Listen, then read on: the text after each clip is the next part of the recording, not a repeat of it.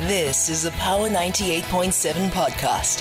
Now we're talking. Subscribe to Power 98.7 podcasts in iTunes or wherever you get your podcasts. There's more on power987.co.za.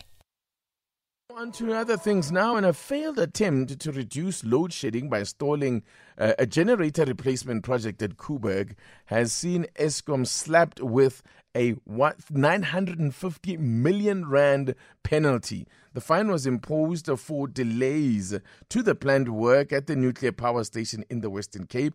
An adjudication ruling made last week awarded the French firm Framatome uh, 950 million rand due to post- uh, postponing planned work during a maintenance outage that began last year. Framatome has a contract to replace six steam generators at Koeberg. Let's find out more from the former Nuclear Regulator Board member and energy analyst, Peter Becker. Good morning and thanks uh, for joining us. Uh, I mean, wow, this sounds like a, a big deal. 950 million Rand is a lot of money. But if it was only an, a postponement to the work, why did it incur such penalties? Good morning. Good to be with you. well, when you've got a company like Framatome, they obviously have a, a team of uh, international experts.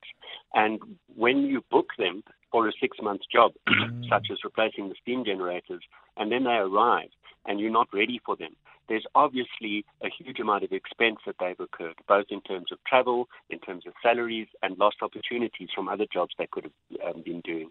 So it is kind of normal for such a claim to be made in, when there's a contract and there's a problem with the contract. And the reason why they couldn't go ahead, I think there were several reasons, mm. but the one most often quoted was that the uh, building to house the old steam generators, which are obviously radioactive and dangerous, uh, hadn't been completed.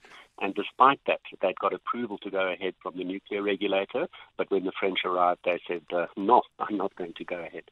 But surely the um, Eskom should have uh, anticipated that this could uh, have comebacks for them and, and very expensive comebacks. That's very true, you know, and um, Eskom, unfortunately, particularly when it comes to Koeberg, operates generally under a veil of secret, secrecy. They're not very transparent at all. So maybe if they'd been more um, sort of forthcoming with information, more people could have seen this and, and warned them off the whole process.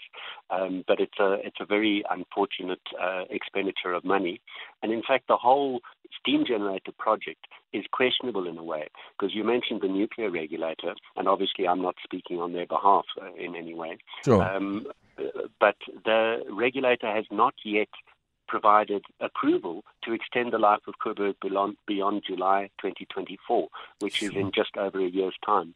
So Eskom is spending, never mind the 1 billion penalty, but the, they're spending what they say is 20 billion, which I believe is actually between 40 and 70 billion on refurbishing a plant without knowing if they've actually got approval wow. to run it. So they might complete the refurbishment just in time for the closing ceremony. And that will be not 1 billion wasted, but maybe 40 billion wasted. This is incredible. But what are the chances that they will not get uh, that approval for that extension? Well, the regulator is meant to be an uh, independent body. It's created in law as an independent body, and it needs to make decisions based purely on safety.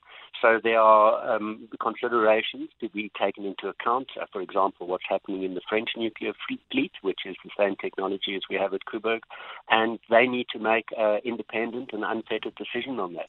So it's not possible to second guess what conclusion mm-hmm. they're going to come to. But Eskom is operating on that assumption. And I don't know if you saw the news today that they've just announced Treasury has given an exemption to Eskom that they do not have to declare any fruitless and wasteful expenditure. In fact, I did see that, which is quite ex- extraordinary in itself. I mean, it is extraordinary. I mean, there's always been fruitless and wasteful expenditure, and then you get a condonation from Treasury that says, okay, you know, that's fine, we'll let you off. So there's been a mechanism there all along. But now, talking about the secrecy that Eskom likes to operate under, they don't even have to tell the public when there's wasteful expenditure. And I find that outrageous. Goodness me. Peter Becker, thank you so much uh, for that. I appreciate your time. Thank you. He's a former National Nuclear Regulator Board member and energy analyst. You've been listening to a Power 98.7 podcast. For more podcasts, visit power987.co.za or subscribe wherever you get your podcasts.